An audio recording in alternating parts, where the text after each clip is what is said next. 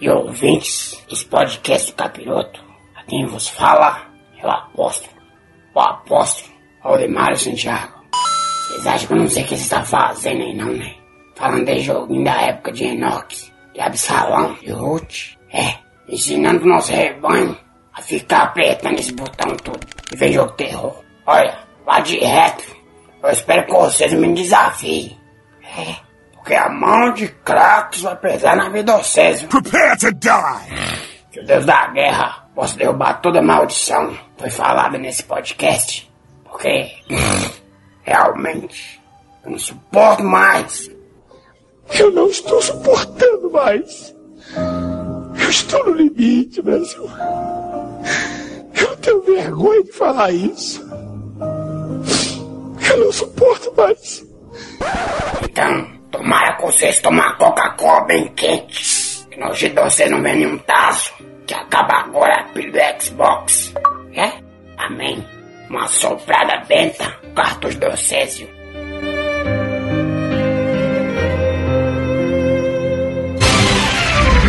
Vai de Retro Podcast. Feito pra galera das antigas. Recebeu um monte de e-mail da galera pedindo pra gente repercutir o lance da série Vá de Retro, né? A série da Globo. E aí o pessoal perguntou: e aí, já que é uma série de terror e tudo, o que que dava aquele ragaço em vocês quando vocês eram mais novos? O que que botava medo aí quando vocês eram pequenos Frank e pequenucho Lucas? Como é que era a infância de vocês nesse sentido? Filmes de terror, jogos de terror, fofão, eu tinha um cagaço do fofão. Ele era muito feio, velho. Cara, e, t- e tinha uma história que tinha uma faca dentro do fofão. História né, não, mano? tinha uma faca Não, dentro não, do fofão. não, não é era uma história, faca. era uma faca. Não é uma faca. É o que então? É uma adaga. É uma adaga, um punhal, é. Porque eu achava que o fofão, nos anos de 1990, nenhum de vocês eram nascidos. Olha, não, que é isso. Foi lançado o primeiro brinquedo assassino. Brinquedo assassino, hoje em tela quente. Né, E eu assisti aquilo. Tinha medo demais daquilo, E cara. pra mim, o fofão era o brinquedo assassino crescido, né? Era a cara. Adulto, Era a cara, forma roupa era a adulta. É, no mínimo, tinha um primo mais velho, né, cara? Um primo distante do Chuck. E ó, só lembrando a nostalgia aí, tem um filme do Fofão. Mentira, né, Que ele cara, salva o mundo numa nave espacial. Nossa, Verdade, né, dá isso é medo verdade. isso aí. Será que tem, será que tem, tem isso no site pra gente colocar o link Tem no no post? será? site, tem no YouTube, tá tudo Putz, então dá no post aí pra tá galera no post, conferir. Era isso que no te post. botava medo, então. Não, mo- cagava, a hora que eu vi o Fofão, cagava. Era... E você, meu, medo. meu querido Cara, Lucas? eu tinha medo das histórias folclóricas mesmo. Mula sem cabeça, Sim, lobisomem. Poxa vida. Esse é o tal do Mula. Porque, tipo assim, eu morei numa cidadezinha bem distante chamada Itaúba, no Mato Grosso. Que eu já falei que é a terra do Blanca do Street Fighter. Lá pertinho. Sei. Lá do lado. O Blanca, inclusive, tomava café Aí, comigo. sei é Gente é. boníssima, o Blanca. e aí, lá de vez em quando dava blackout. A luz ia embora. E eu tenho, né, inclusive, um avô que gostava de contar essas histórias, né, meio macabras, da mula sem cabeça, Caramba, do lobisomem, que acontecia no Brejo das Almas. Putz! Famosa Francisco Sá. É, norte de Minas Gerais, né? E aí até eu não, eu não sabia o que era o Brejo das Almas, já me borrava com o Brejo das Almas. Só o nome dá medo, né? Só o brejo, brejo das, das almas. Que não é um lugar muito bom pra uma alma morar, se for pensar bem, num brejo, né? Junto com o sapo. Ih, eu acho que eles nos avistaram. E aí meu avô chegava, quando a luz acabava, com a vela na cara, igualzinho aqueles filmes de terror da vela. cara, e isso? chegava falando assim, agora eu vou contar uma história para vocês. Meu pai eterno, eu já me borrava, era dali. Lobisomem, mula sem cabeça. Pelo amor de Deus, eu sou uma criança de 10 anos. É triste, cara. Me respeite. É Eu complicado. fiz catecismo. Falando em catecismo e mula sem cabeça, não sei se você sabe, mas a mula sem cabeça é a esposa do padre. Estou sentindo uma treta. É, as pessoas falam isso mesmo, né? Pois cara? é, né? Tinha a tal da mulher de branco, né? Que você chutava o vaso três vezes lá e falava, ah, feliz! Ela aparecia. Ela não era? Pra te fazer um carinho. Ave Maria, Deus, eu tenho medo dessas coisas, cara. Tinha uma loura do banheiro também, vocês Sim, já ouviram a falar na loura loura do do, banheiro, banheiro? Qual que era o cagaço de Diogo, será? Eu tenho um cagaço de tudo até hoje, né? O meu maior cagaço na infância era com coisa de ET, essas paradas assim. Apenas que você conhecimento. Eu tinha maior medo, mas eu chamava a minha avó na época pra assistir comigo as paradas que passavam no Fantástico e tal, né? Aí eu me lembro de um dia, cara, tava passando uns negócios de ET, e eu fui dormir, assim, cagando de medo, claro, com certeza, porque eu tô sempre cagando de medo. E aí eu tava dormindo, e sabe quando a televisão tá muito alta e você acaba sonhando com aquilo que tá passando na televisão? Eu me lembro que a, a próxima matéria, assim, assim que eu já tava dormindo, é aquelas matérias jornalísticas que tem alguém dando depoimento, mas não pode mostrar o rosto, aí fica aquela voz diferente, sabe? Eles, eles mudam o pitch da voz da pessoa, e fica aquela coisa tipo assim, Ah, eu joguei esse jogo e era terrível. ou então coloca um negócio mais, uma voz mais grossa, que fala assim, Era um absurdo quando jogava Conquer Bad for Day. sabe quando muda a voz da pessoa? Tipo a Araci da Top Term? Top Term traz pra você um iogurte natural. É mais ou menos aquela voz ali. Cara, eu me lembro que eu comecei a sonhar com aquelas vozinhas e comecei a fazer relação com as paradas de ET que eu tava sonhando. Cara, eu acordei num cagaço. Eu acho que nesse dia eu mijei na cama, inclusive. Cara, era triste. Eu mijei velho. aqui só de você falar da Araci, eu já tô todo mijado.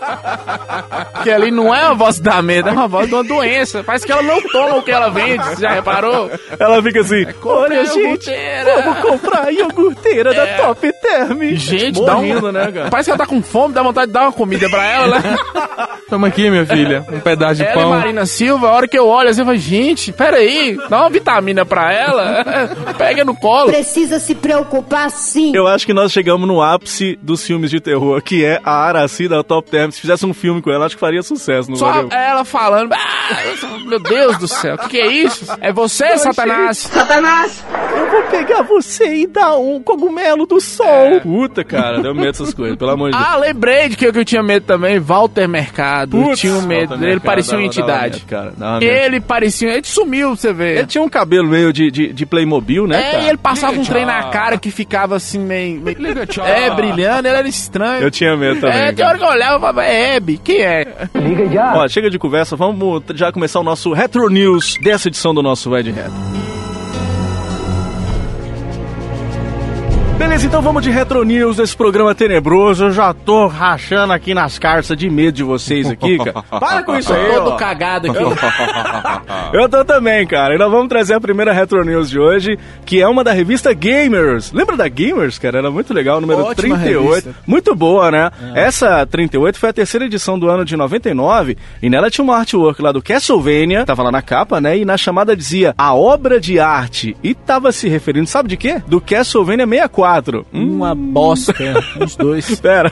Há controvérsias Vamos- nessa afirmação aí. Vamos dizer o que diz a matéria, ó. Mais uma vez, a Konami mostra seu potencial lançando um de seus títulos mais aclamados e conhecidos. A diferença desse game em relação aos outros fica por conta dos gráficos 3D que deixaram o clima do game um pouco melhor, segundo a revista, mas sofrendo alguns danos e alterações. Eu acho que a revista já sabia que vinha bomba, né? Mas vamos lá. Os gráficos estão bons, tendo uma boa definição dos traços faciais dos personagens, mas isso não encobre os efeitos de embaçado que poluem um pouco os gráficos. Aí a revista conclui: se bem que não interfere muito na diversão do game, que ficou muito boa.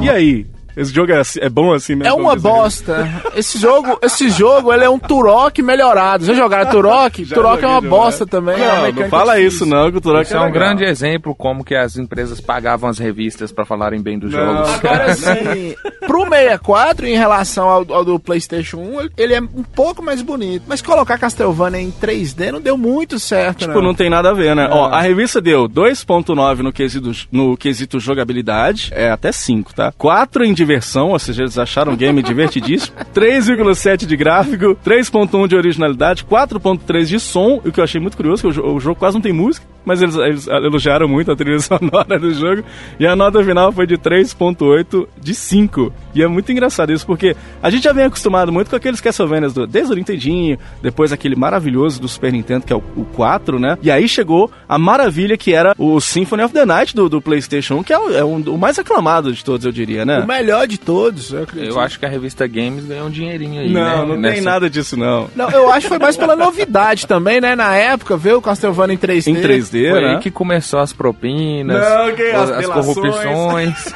Foi aí, ó, que Olha, surgiu. eu acho que o Castlevania 64 ele só pingava na mão de quem tinha pulado direto do Super Nintendo pro Nintendo 64. E não tinham passado pelo, sei lá, PlayStation 1 e tal. E não tiveram E experiência. tinham lido a revista. do né? Symphony of the Night. E assim, acredito que o o Mario 64 deu muito certo, aí eles pensaram, tudo nós vamos colocar em 3D pra mostrar o poder gráfico do 64, mas a diversão no Castlevania 64 Não não, existe. fica nem nenhum. Tem uma parte que é tenebrosa, que você tá andando com a menininha lá, né? Aí você tem que pegar uma nitroglicerina e uma parada que faz ela explodir. E aí você não consegue pegar os dois ao mesmo tempo. E se você pegar um item antes do outro e for na ordem errada, o que que acontece? Você tem que começar o jogo do começo que você fez errado. Nossa, que bosta. Não consegue. Não né? consegue, né? Não fez do jeito que tinha que ser. Todo bugado o jogo. E aí, se você faz do jeito certo, aí você tem que ficar andando com a menininha bem devagarzinho, sabe? Se- Como se estivesse andando no trânsito, eu, eu tô tá na fila do banco aguardando a tiazinha ser atendida, é a mesma velocidade. E aí, você, se você dá um pulinho, ela morre, ela explode na hora por causa da nitroglicerina. E aí não tem o que fazer, cara, você não sabe pra onde é que você vai. É um jogo tenebroso, meu filho. Você vai pra onde? Você vai guardar o cartucho É. ou não jogar mais? Eu acho que é bom jogar Rezar fora. um Pai Nosso e pegar com Deus. Larga isso. É melhor a gente Ah, mas esquecer, outra então. coisa. né? É uma bosta. Deixar pra lá o Castlevania do 64 e pular pro de Play 1, né, galera? É o primeiro clássico que foi estragado, eu acho, nessa ideia de 3D, foi o Castlevania 64. É, não, não, não me deixe falar do Bubsy 3D, Ah, porque é? nós temos o Bubsy Mas 3D o Bubsy não é Play tão 1, hein? clássico quanto o Castlevania. É verdade, é verdade. Bubsy é... muito ruim, velho. Bora, e agora o Retro News 2. Hum. A revista Nintendo World, número 26 de outubro de 2000, custava R$ 4,90 naquela Olha. época, né? Se saudade, corrigir hein? hoje, dá uns 2 mil reais. que saudade da Não, Nintendo brincadeira, World. gente, 1.500. e veio com um detonado completo do Pokémon Gold Silver. Dizia na página 10. Game Boy no escuro, Infogrames, recria Alone in the Dark, dê uma olhada nas imagens acima. E o link vai estar no post pra vocês D- comparar. Dessas imagens aí que você falou, né? É. Ah, Temos imagens. me dei imagens. Me ajuda aí, O ó. questionamento da revista é o seguinte: o game ficou tão bonito que eles perguntam se é um game de 64 ou de Game Boy mesmo. Né? As imagens ficaram excelentes. São de um game de 64, certo? Não sei. Errado. São as telinhas de Alone in the Dark para o Game Boy Color. Caraca, velho. Esse resultado impressionante é mérito da Infogrames, que está produzindo o game às escondidas. Pelo visto, está caprichando no trabalho. Se você não se lembra, Alone in the Dark é um game de terror em três dimensões que virou um clássico absoluto nos computadores. Genial, né, cara? Muito bom, né? Muito bom mesmo. Só nos resta torcer para que a qualidade da versão para Game Boy não fique só na promessa. E aí, a torcida da Nintendo World valeu a pena? A reza foi braba? Braba. Foi braba. A reza foi braba mesmo, viu, rapaz? Porque que jogo bonito, né, pro Game Boy Color. Não, lindo. E só um adendo aqui, que o que me dava mais medo era, são jogos de terror psicológico. Sim, sim. e sim. realmente esse Alone in the Dark do, do Game Boy Color, se você for jogar e tiver à noite, é perigoso você quebrar o Game Boy Color, que você joga ele no chão com medo. Tacar ele longe, né? Mexeu com seu cabeção o jogo? Mexeu, mexeu com tudo. Mexeu com o meu íntimo, É, Lucas. Hum, gente.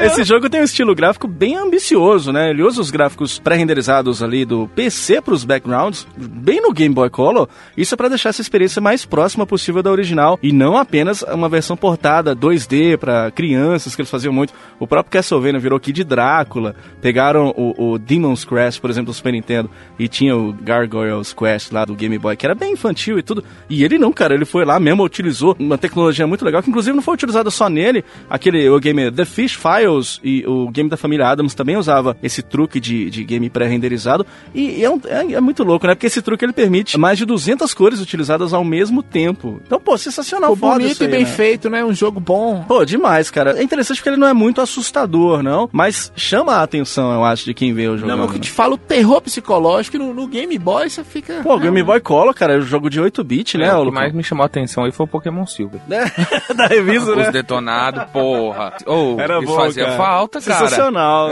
Jogar RPG com detonado é muito é bom. muito né? melhor, muito mais fácil. Melhora, Seu né? Alone in the Dark, Pokémon, Ah, temos não. que pegar. Eu sou do time Alone in the Você não é Dark. do time de nada. Você não é do time, você é do time Pokémon é coisa de Eu retardado. vou te mandar Não, pro Asilo. Arca. Calma, estamos começando o programa, você já tá enlouquecendo.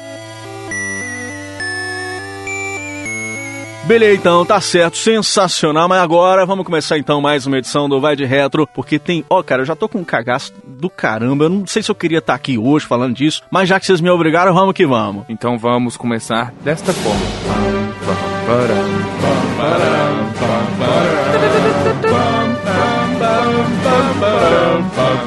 Ordinária! Vem em mim, Satanás! Sai de mim, quer dizer, Satanás? Vem em mim não, porra! Sai de mim! Vai de retro, né? Vai de reto, cabruco! Caramunhão! É cramunhão. Mochila de criança! Eu sou o Fred Krueger. Eu sou o Jason. E eu sou Jim Winchester e vim caçar vocês. Esse Jim Chester, não sei.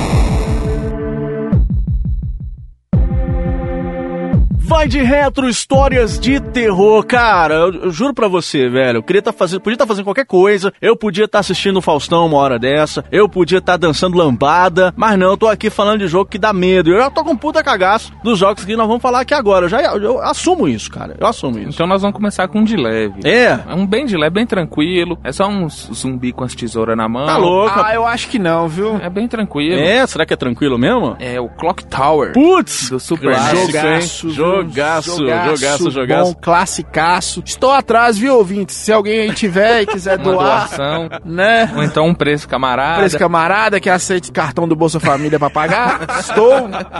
Aberto a negociações. Jogo que foi desenvolvido pela Human Entertainment em 1995. É um game de survivor horror, né? E, e foi lançado para o Super Famicom. Na verdade, ele não foi lançado no Super Nintendo, a, a versão americana, e também não chegou pro, pro Brasil, né? Isso, Francão. Isso mesmo. A princípio ele foi lançado só no Japão, Super Famicom, como o Diogo disse. Depois saíram algumas versões dele em inglês e hoje você encontra no emulador até versão em português. É mesmo, é verdade, é. Que te ajuda a jogar, mas assim, de início foi lançado só no Japão. É, ele foi relançado depois pro PlayStation, tem uma versão pro Windows One também, cara. E fizeram um remake pro Windows 95 também, né? É. A versão desse jogo aí. Que é, é um grande clássico e a gente tem que dizer o seguinte, pra começar já, pra começo de conversa, ele é considerado o pai do gênero do survival horror, né, cara? Você sabe o que que é um gênero survivor horror? Você tem que sobreviver ao horror. Você tem que correr, né? É tipo uma ação-aventura que tem como tema principal o horror, Uhum. né, o terror e a sobrevivência. E isso faz o quê? Você sobreviver a fatos incompreendidos que acontecem durante o jogo, Ah, a mistérios, resolver puzzles, né? Coisa gostosa do gênero Ah, terror. Deus E livre. fugir dos O bichinhos. que me mata, que me dá o medo, que me faz colocar aquela fralda geriátrica mesmo, A nágua. é aquela nágua, né? Pra segurar assim aquela cagada que eu sei que vai vir, né? E vai vir com força, vai vir bonita, vai vir feliz. É o terror psicológico, cara. Ah, cara, dá medo demais. Pior né? do survival horror, eh, tem algumas coisas assim que não me dá tanto medo. Por exemplo, ficar correndo atrás de zumbi no, no Resident Evil não me dá tanto medo. Mas aquela coisa psicológica, aquele drama, aquela coisa Aquela assim. não- pressão, é, né? a Aquela pressão, agonia, a né, música, a agonia, a claustrofobia de você Sim, estar preso sim, num sim. lugar e pode acontecer Qualquer coisa. Qualquer coisa. É. É sempre muito inesperado esse tipo de jogo. Acontece mesmo qualquer coisa, Tipo né? um plot twist. Tipo um plot twist. You front two people, one card, one right, alright? Gostei Tudo pode acontecer. nome. É um Plot twist. Ou então Plock Twist. São duas coisas das antigas, né? Plock era o chiclete, né? E Plock era o chiclete. Era o suco, eu acho. Era feito daquelas borrachas, as duas, uma que apaga um lado da caneta, outra que apaga a outra, porque ou chiclete ruim do satanás. Bloco gigante, gostosão, faz cada bolona. Esse jogo foi lançado em 1995 e esse gênero survival horror, como a gente sabe, já estava ali prestes a nascer. e Jogos desse gênero já tinham aparecido alguns anos antes. Aí a gente pode citar, por exemplo, o Sweet Home, que lançou em 89, até o primeiro Alone in the Dark também, que também é outro grande clássico que Classicaço. surgiu em 92. O primeiro Resident Evil, ele tava ali surgindo ali, acho que depois de um ano ele iria surgir, mas mesmo assim, os jogos de terror para aquela época, eles eram mais direcionados para um público específico, um público mais cult, não era uma coisa meio povão naquela época, né, Não galera? era tão popularizado. Igual é hoje. Hoje nós temos N exemplos de jogos de terror e jogos muito bons. Sim, sim. O Resident Evil 7, que pra alguns, né, é muito bom, não pra mim. Olha, você ver. O Until Down, que saiu, que também Outcast, é um bom que saiu jogo. o 1 e o 2, o Outcast 1 e o 2. É Outcast ou Outlast? Outlast. Outcast é a banda. pô.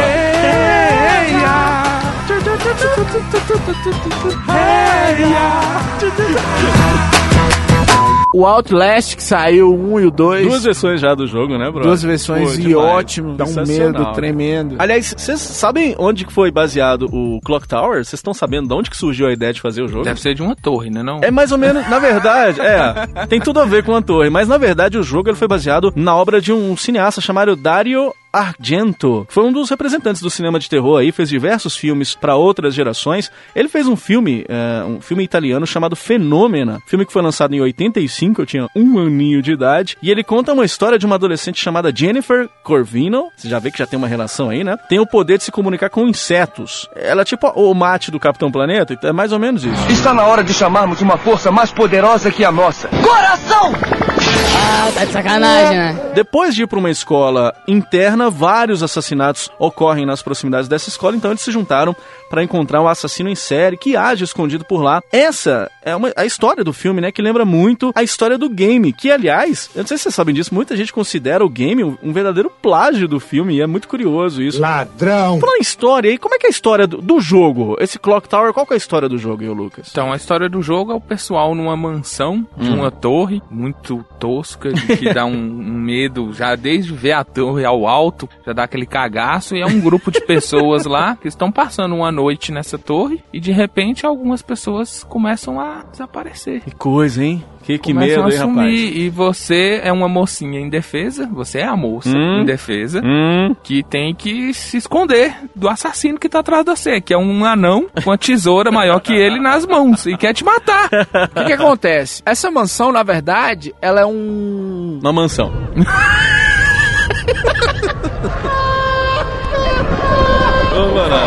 Essa mansão, na verdade, é um orfanato. Tem uma senhora que cuida desse orfanato. E a personagem principal, ela é órfã também. Tem três amigas órfãs. Chiquititas. E ela descobre uma carta escrita por um médico. E esse médico fez um parto na senhora, a dona da mansão. E depois que ele fez o parto, nasceram duas crianças demoníacas. Deus me livre, A rapaz. primeira nasceu, cortou a mão dele. Ele já perdeu a mão. Depois que ele perde essa mão, a mulher, com medo de falar alguma coisa, assassina ele. Nossa senhora. E lá na frente, já dando um spoiler aqui, a gente vai descobrir que esse médico é o pai da personagem principal. Não, mas é- deve ser um spoiler. Isso não é um spoiler, não, né? Você contou o jogo. É, contei o jogo. Também é um jogo 95, né? Você não jogou, você... Também já é. É, já era. A vida já deu spoiler desse jogo, já. Não sou eu. São três amigas e um garoto que foram adotados por essa mulher. Ela é chamada de senhorita Meryl, né? Uma tia muito loucona. A casa que ela mora é uma mansão no meio da floresta com uma puta torre. É por isso que vem o nome Clock Tower, né? Um relógio em cima. Se sou eu, cara, eu tenho um tanto cagaço que se sou, se sou eu, só de ver essa torre de longe, eu já picava a mula, porque eu já falava que era assim: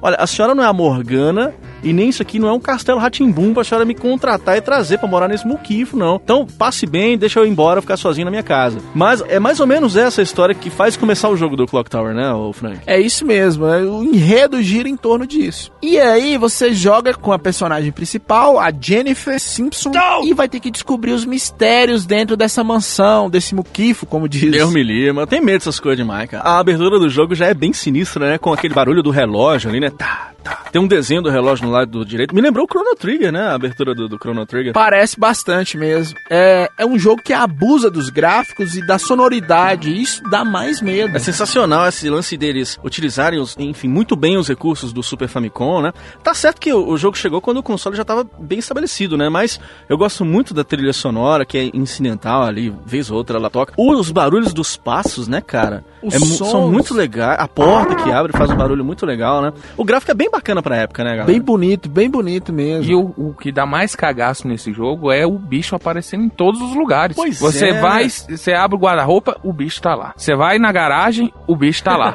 você sobe em cima de um guarda-roupa, o bicho desce de um buraco em cima da parede, em cima de você. Joel! O Tiririca!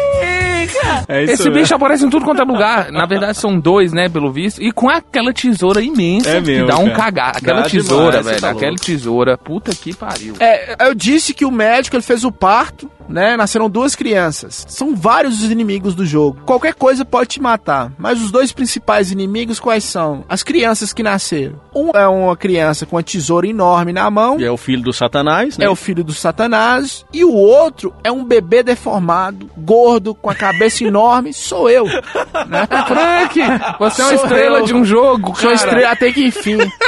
né? Só dá uma olhada lá, depois vocês dão uma olhada, é, vai ter o post, uma foto do Satanás e uma foto minha. Sou eu, não Aliás, lembro vocês já notaram o tanto que ele parece com aquele Angus Young do ACDC, cara? É muito É igual. cara. Tá no post aí pra galera ver o tanto que o Angus Young também fez parte desse jogo, cara. Ó, e é massa que é, quando o jogo já começa, é muito louco que o- na história mesmo do game, o boy já dá uma patada na menina logo na abertura, porque ela pergunta bem assim: Nossa, como será esse lugar que a gente tá indo? E o boy fala: Tipo, é a quinta vez que você pergunta. Foi na cara da mulher, né? É, louco. uma educação inglesa desse rapaz. É um É, gentleman. É um gentleman, né? Já dá uma coiçada pra falar. Você tá lá, Cláudia. Aham, Cláudia, senta lá. Cara, é muito louco. Aliás, o, o jogo começa e a mulher, a cramunhona lá, lá dentro, fala assim, ó. Fica aí de boa que eu vou ali chamar meu marido, o Sr. Barrows, né? Aí ela vai andando devagarzinho. Demora dois minutos pra ela chegar lá pra chamar o Sr. Barrows. Eu acho que ele deve estar realmente soltando um Barrows, porque ele não aparece de jeito A nenhum. piadinha, né? Piadinha, Já sensacional. começou. Lucas, eu te falei pra gente cortar ele. Não, pera, que isso, cara. não vai dar eu tô certo. ouvindo, Vamos hein? fazer ele passar no RH. Eu tô ouvindo isso aí, eu tô ouvindo isso aí, hein? Que Lá no absurdo, Face cara. ele as- arrasa nas piadas, mas aqui. Depois a gente conversa mais. Esse programa aqui tá uma porra. E aí some a mulher e uma dessas garotas, a a Jennifer, que acaba que é a personagem principal, né? Ela vai procurar a tiazona lá. Aí você já vê a- as semelhanças com o filme também, né? Que a gente falou no começo, que a, a personagem principal chama Jennifer, inclusive. É, né? só fazendo um adendo aqui. Depois que saiu o jogo, o jogo foi tão bem recebido no Japão que eles pensaram em fazer um filme do jogo. Eles só não fizeram porque, pela alegação, que o jogo já era uma cópia do outro filme. Já era um plágio do outro filme. Pode copiar, mas só não faz igualzinho. O anúncio final, né, oficial de que o jogo ganharia a versão pro cinema aconteceu em 2008. De lá pra cá pouco se falou sobre isso, né? E o projeto tá no limbo agora, né? Inclusive chegou a ser listado no IMDb pra 2013 e se- seria foda ver o jogo que foi criado a partir de um filme dar origem a outro filme, né? Ia ser, ia ser foda uma coisa dessa, né, galera? Seria bacana. Cara, pra você ver como tem coincidências muito safadinhas com o filme, a personagem principal se chama Jennifer, como no filme. A Frau Buchner do Fenômena e a Mary Belrose do Clock Tower, elas têm e escondem os filhos deformados. Tem semelhança entre essa personagem do Fenômena e a Mary Belrose do Clock Tower, né? Elas se parecem. Então, assim, tanto no jogo quanto no filme, tem cenas com larvas na pia, enfim. é, Ele chupinhou mesmo, né, galera? Não tem como dizer que não. Copiou né? na cara dura, né? Plágio. É, isso é plágio. Suspeito, otário. Suspeito. E as mecânicas do jogo aí, ô Lucão? Como é, como é que joga esse jogo aí? Então, o Clock Tower, o que, é que você tem que fazer? Tem como objetivo principal usar o ambiente ao seu redor para se esconder, para fugir lá do cramunhão, né, do mochila de criança, Sim. enquanto resolve alguns enigmas e desvenda mistérios em relação aos vilões, que são as criancinhas, né, muito legais, tendo uma conexão emotiva com o jogo, inclusive, é, gerando certa apreensão ao ser capturado ou descoberto pelos bebê demônios. É verdade, dá um medão esse negócio aí, viu? Muito, Frank? muito, muito medo. E tem umas curiosidades extras aqui do, do, do jogo também que dá Ah, um é? certo medo. Sim. Hum. Supostamente, o pai de Jennifer, da personagem principal, foi aprisionado na mansão não pra ser morto ou pra fazer o parto, e sim pra servir de comida pras crianças Então, que que é isso, cara? Ah, que, que coisa absurdo. legal. Pesado isso aqui. Parece que você tá comendo um doce de caldinha, assim, sabe? Nem todas as chaves do jogo vão aparecer na sua lista de itens. Isso, isso, isso. O quarto de música, o quarto dos corvos e os do banheiro trocam de lugar. É Harry Potter! Ah, isso, isso aí na verdade é o Palácio de Hogwarts. Vingardium. Isso deve ser um problema, que você mora numa casa dessa, daí um pouco você caga no corvo, não é mesmo? Você falou Harry Potter aí, só uma referência aqui, saiu um filme aí de Harry Potter sem Harry Potter. Isso é golpe. Isso é golpe. Animais fantásticos de onde eles habitam. Estão fazendo, estão retirando o personagem principal. É, só porque o cara tá velho e esquisito. Tem filme do Bruce Lee sem o Bruce Lee, cara. É estranho, mas Harry Potter sem Harry Potter tem uma tupeira voadora doida lá e.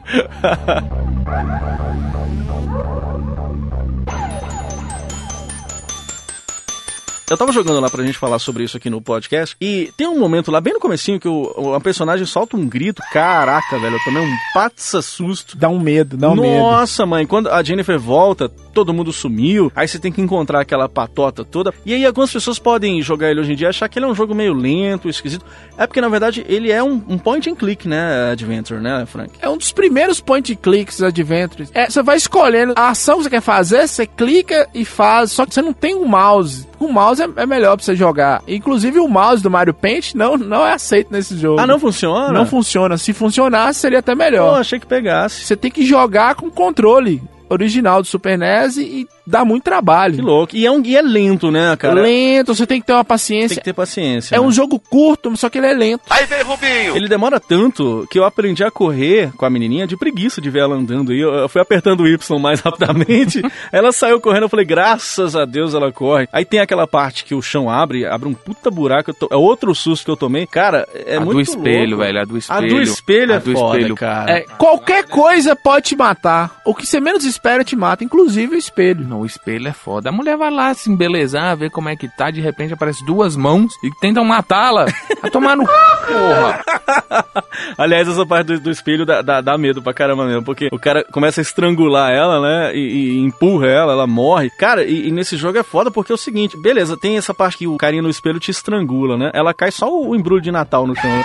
E é game over, cara. Dead end, como eles dizem, Dead né? end. E aí, cara, é do começo, velho. Então, esse jogo jogo, ele é Chupa, brutal nesse otário. sentido, né? E se a gente pensar, era um jogo pra criança, né? É mesmo. Tinha um terror psicológico pesado. Pô, a Nintendo aprovou o jogo, né, cara? Mamma mia! Que loucura. Ah, Agora, eu achei muito interessante a animação, né, cara? A animação desse jogo. Não, o jogo é, muito lindo. fluida, o gráfico, o gráfico dele pra um Super Nintendo, ele é lindo. Cara, você viu a expressão facial que tem, os, os bonequinhos lá? Pô, é muito, tudo muito bem feito, né, cara? E aí, é foda isso. A gente acha que não vai ter medo de um jogo de Super Nintendo, né, velho? Você fala, ah, pô, nada a ver, tá? Tem uns monstrão esquisitos lá, uns besourão, não vou ter medo dessas coisas. Mas tem uns sustos que você toma Tem- ali. tem Dá pra dar aquela pequena. Tem os sustos, igual o- aquele último filme que saiu, da freira lá. Na verdade, o filme não te dá medo, te Ah. dá susto. Aqueles sustos pontuais. Você tá lá de boa jogando, de repente, puf! É, cara. É o que eu falei, é o terror psicológico. Dá pra dar aquela pequena distraída fecal, né, brother? Dá, o negócio dá. vai com tudo mesmo, né? Eu, eu joguei a versão traduzida pro inglês, né? Como a gente falou, esse jogo só saiu no Japão, pelo menos não na versão do Super Nintendo, então eu baixei o ROM em inglês, coloquei lá no Super UFO, né? Pra jogar lá no Super Nintendo. Mas, é, como o Frank falou, dá pra jogar ele inclusive em português, né? Então É. é, legal pra galera acompanhar a história também, né, o Francão? É ótimo, é muito bom o jogo. Jogue quem puder e é um jogo curto. Ele tem nove finais diferentes, mas é um jogo curto. Pois é, isso aí que você falou é interessante, porque, embora essa campanha possa ser considerada curta, dá pra você zerar o jogo em uma hora, né? Eu tô ligado que quem tem a manha Zera zera, esse uma jogo hora. em uma hora. Mas o jogo tem nove finais, cara. Nove finais. Dois secretos, inclusive, né? É. Cara, eu sei, eu sei de um final que, que eu sei que é bem no comecinho, quando você encontra um carro, aí você entra dentro do carro, e eu tava vendo, eu rachei de rir, porque você tem a chance de fugir, né? Aí a protagonista, ela entra numa reflexão do tipo, ah, mas e as meninas, né? Será que eu fujo? Será Aquela que eu não fujo?" reflexão moral. É, e, e o pior é o seguinte, você tem a opção de tacar o foda-se e fugir mesmo. Falar, não, deixa pra lá, vambora, cara. E quebra a parede e acaba o jogo, cara. É muito, é muito da hora, cara. É muito legal. Parabéns, você foi um filho da puta, mas, Mas sobreviveu. sobreviveu, né? Qual o tema do jogo? Survivor Horror. Você tem que sobreviver, porra. Que é um covarde que tem que destruir a vida dos outros e é medroso demais. Agora, é legal o fator replay do jogo também, né? Que os itens, eles aparecem em locais diferentes a cada nova partida, né, Francão? É, se você jogar ele muito, muito, muito, muito mesmo, você vai conseguir decorar, aprender onde cada item vai estar. Hum. Cada vez que o bebê da tesoura vai aparecer, a criança da tesoura. Mas isso demora muito. Você tem que jogar muito mesmo. Você tem que zerar com todos os finais. Você tem que usar e abusar desse fator replay. E é um jogo muito bom, cara. Um jogo que envelheceu muito bem. Vocês acham que ele envelheceu? Você concorda que ele envelheceu bem, ô Lucas? Concordo. O jogo é excelente, os gráficos são muito bons. A única coisa que peca um pouquinho, a gente já falou que é a lentidão, mas. E a jogabilidade, por dá ser no controle. Passar, é, dá pra passar despercebido. E você se di- diverte, não, né? Você se caga, mas é bom. o que dá o medo mesmo é a junção de tudo, dos gráficos com a trilha sonora e os sons Puta, ambientes. É verdade. Não, e não só isso, sabe mais uma? As artworks, cara, que tem. É. Pô, sensacional, cara. Tem itens que você clica em cima e você tem aquela visão detalhada, né? É um desenho mesmo em 16 bits daquela coisa que você tá clicando ali com o ponteiro. A arte pra época é muito foda também, né? É, é linda, é linda, é muito bem feito. Você imagina, cara, pra aquela época, o quanto que o game foi inovador, até pelo ritmo do jogo. Então, o que você tinha na época pra parecer ser um jogo de terror aí, que pudesse chegar num patamar de ser chamado de game de terror. Então você tinha lá o Castlevania, talvez, ou aquele Friday the 13, do, é, o Sexta-feira 13 e tal, do Nintendinho. Coisas do nesse- Jason lá, do aquele Jason. tosco. aquele Porra, tosquíssimo. Velho, aquele do Outros Jason, toscos do, do. Fred Krueger também tinha, Nossa. né? Então você tinha coisa assim que era, tipo, era sempre um game de ação com tema de terror, né? É, geralmente era um beat up, um hack and slash, bem primitivo, né? Agora, o, o Clock Tower é diferente, cara. É de fato um jogo que deu um passo à frente, já que você praticamente caminha pela casa, né? Tem coisas aleatórias que acontecem do nada, dão uma puta tensão, né, cara? A falta de trilha, ou a própria trilha que entra do nada, aí na hora você deu, cara. Agora, agora eu vou morrer, beleza. Se tá tocando essa música aqui, é porque já era. Tchau. E isso conta muito pro jogo, né? Mas até aí tá tudo bem, mas aí vem o tal do infeliz, o cramunhão, o sete pele, o coisa ruim chamado o Homem Tesoura. Quem que foi que inventou que tinha que ter um cramunhão daquilo, cara? Eu já tô com medo só de falar Ele parece o St. Patrick do, do, do, do lado da Irlanda com a tesoura. Ele me lembra o Jay Leno, aquele apresentador americano. É igualzinho mesmo, é o que coleciona carros, né? Fica Ele passando um mesmo programa. No a foto History. do Jay Leno aí. Ele foi baseado, como o jogo é um jogo original, no enredo, né? Ninguém copiou ninguém. Ele foi baseado no Eduardo Mãos de Tesoura, né? E, e esse bichinho aí, cara, é o que o Lucas já falou, mesmo sem noção, ele consegue meter medo. Então ele aparece mesmo nos cantos mais enfusadinhos aí. Do nada, você tá andando na fase, ele surge do teto, dentro de uma caixa, dentro da banheira. Tomei um puta susto na hora que ele saiu de dentro da banheira, velho. Olha, gente! Cara, toda vez que ele aparecia, eu tinha um certo cagaço. Num jogo de Super Nintendo, isso é legal, né? E deixa eu falar uma outra coisa com vocês. Assim, dá dá muito medo a filmes ou jogos que tenha criança como um fator aterrorizador, fica muito estranho, assim, você toma um susto maior. Pois é, ó, criança mesmo, um molequinho de 7 anos de idade, velho. Sete anos com uma tesoura daquele tamanho. A É, mãe a dele me ensinou a não ele. mexer com objetos cortantes. Sabe o que era? Ele não assistia Eliana na época. Eliana sempre ensinava pra gente que era sem sem ponta, ponta. né? Eu, com 7 anos, se eu pegasse uma tesoura, eu tomava uma cintada no dente, velho. Minha mãe, ela me ensinou essas coisas. A mãe dele tem que ensinar algumas coisas É, pra mamãe ele. né? também tinha pedagogia muito bom. Cuidado, senão você vai morrer com essa tesoura. E se você continuar com ela, eu te mato. Ui, Mãe era uma Tudo maravilha. acabaria em morte. Essa é boa. O Clock Tower, ele também é uma franquia agora, né? Não é só um Sim, jogo, sim, né? Teve sequência, teve o Clock Tower 2, que saiu em 1996 pra PS1. Tem o Clock Tower 2 também, The Strug Witten, Hum. que saiu em 1998 também pra PS1. E o mais recente, que não é tão recente assim, o Clock Tower 3, que saiu pra PS2. Fez um relativo sucesso, é um bom jogo, não sei os outros que infelizmente eu não tive a oportunidade de jogar, mas saiu pro, pro Brasil, saiu pros Estados Sim, Unidos, pra sim. Europa, diferente do, do original que saiu só pro Japão. Agora vocês estão ligados que tem um sucessor espiritual do Clock Tower rolando aí, né? Qual que é o- O Night Cry. Ah, tá. É, Sim. ele foi conhecido como Project Scissors, né? É o projeto Tesoura, né? E ele é considerado o sucessor espiritual do, do Clock Tower. Ele foi lançado pra PC no ano passado. Você encontra ele na Steam hoje em dia. Aliás, uma das curiosidades desse novo título é que a equipe por trás da produção é a mesma, né, cara? Já que conta com o Hifumi Kono, que é o cara que criou o jogo, é o criador do, do Clock Tower. Criador, o que fez a cópia, né? Ctrl C, Ctrl V lá do filminho. Eu tô ligado que foi ele. Criador entre aspas, Entre né? aspas. Pois Ficou é. bonitinho, mas é cópia. E não só ele, mas tem o Masahiro Ito, que foi o designer daquelas criaturas dos primeiros quatro Silent Hill também, né, cara? Então, é um joguinho... Tá em boas mãos. Tá em ótimas mãos. Silent Hill dá um medo do cara. É, dá, cara, Silent osso Hill é pesado. Silent Hill é Alan Wake, passem longe. Agora, a galera que tá aguardando o filme do Clock Tower e não chegou a assistir, tem quadrinhos também, então é um jogo mega influente também, né, galera? Assiste o outro lá, o, o que foi copiado. É mesmo, é, mesma o fenômeno, né? É, o fenômeno. Você tá em casa ali. Quer dizer que é um jogo que vocês recomendam pra galera jogar. Recomendadíssimo. Muito recomendado. Joguem, se caguem, sejam felizes. Alegria. Tem papel higiênico aí, a torta é direita. isso. Faz igual aqueles menininhos de meme, bota o teu filho pra jogar, que alegria, que felicidade, né? Eu não, pai, não, pai, eu vou. Eu vou estudar matemática. Ligar um Super Nintendo pro menino é perigoso jogar na cara da gente. Hoje em dia mudou tudo, Mudou né? tudo. Boa. Nosso auge tá diferente hoje. Vamos pro próximo jogo então, aqui. Vamos eu já, pro próximo. eu já tô tendo um cagar só de ver qual o próximo jogo aqui, cara. Que droga. Já avisei que vai dar merda isso. Vamos falar agora desse jogo sensacional, este jogo lindo, gostoso e maravilhoso, chamado Dimension The World, o jogo do Nintendo DS aí, galera. Não aplaude não! Chupa Konami. Não aplaude não, que eu tô com medo desse jogo, cara. Pelo amor de Deus. É o jogo do, do Renegade Kid, né? Produtora pequena, Renegade Kid. Só a produtora já dá medo, né? Renegade Kid. é um garoto renegado. Criança renegada. Puta que. Aí você já tira como é que vai ser esse jogo. Deve ser o Dan do Clock Tower aí que fez Pode esse ser ele jogo. também, É. aquele gordo. Renegar um gordo é fácil. Eu sei que eu sou gordo, já fui muitas vezes renegado. Escutou? Maria Cecília, me renega mais uma vez, sua p... Tá aí com três meninos e eu tô aqui gravando podcast. Quem é o fodão agora? Chupa quinta série. Cara, esse jogo é outro jogo de cagaço. Esse aí é foda. Onde você estiver jogando, você que se caga. Porque como você joga no DS, ele é um jogo portátil. Se você jogar ele no ônibus, você caga no ônibus. Se você jogar ele no metrô, você caga no metrô. Então, é, é recomendado jogar ele em casa, né? O ideal é jogar então na privada. É o ideal é jogar na privada. Que é onde geralmente a gente joga portátil, né, cara? Aliás, a, a história desse jogo é tipo, você é tipo você. Então, não tem muita história, não. Você tá lá no meio de um hospital, o objetivo é um só: sobreviver. Você começa lá numa cadeira de rodas aí, mas logo você vê que você não tá nela, você tá andando a pé mesmo. O jogo não tem um plot, ele já abre com a ação em si, né, galera? Ele já abre te ferrando, te fudendo. Sal de fruta. Ele te leva numa cadeira de roda, vendo aquele tanto de trem grotesco passando É, pro seu foda. lado. E aí, daqui a um pouco você acorda e você já tem que sobreviver a essas coisas grotescas que agora querem te matar. Elas não querem só te olhar mais. Elas querem te matar, elas querem te fuder. é isso mesmo. Você entendeu? É isso então você mesmo. tem que correr, seu otário. Ele dá uma agonia mesmo, cara. Vocês jogaram com uh, o fone de ouvido, cara? Porque aí não, você fica com aí eu quebrava meu DS.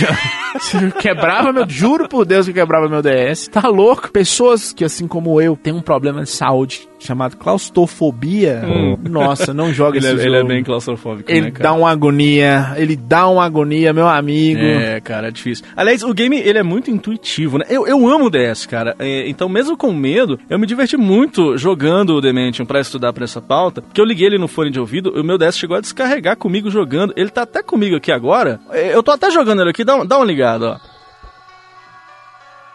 Pô, sensacional esse jogo. O jogo Naquele é muito, tempo, muito legal, como é que cara. Cid Moreira falava? Põe a música aí, mano. Moisés! Um dia, Jesus andou no mar.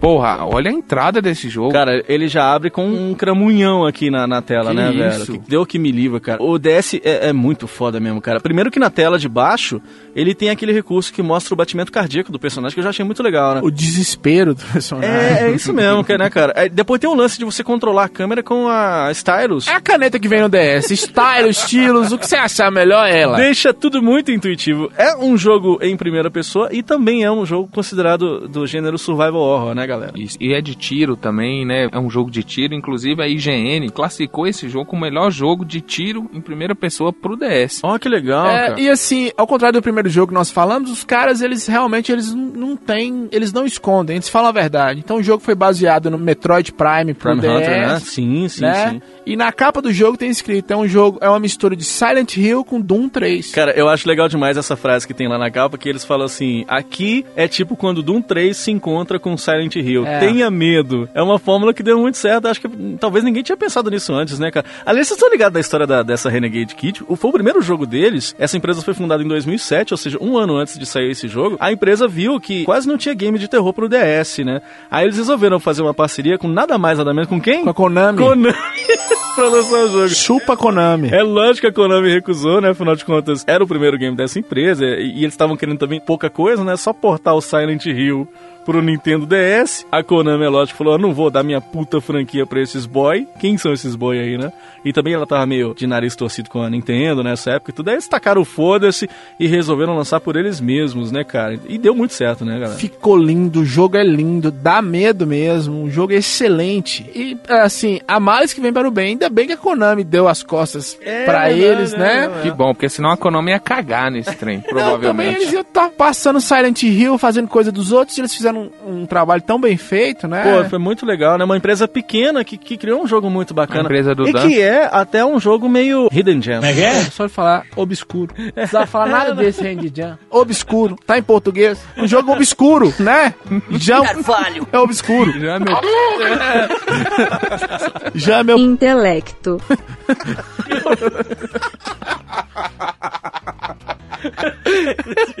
Vamos lá.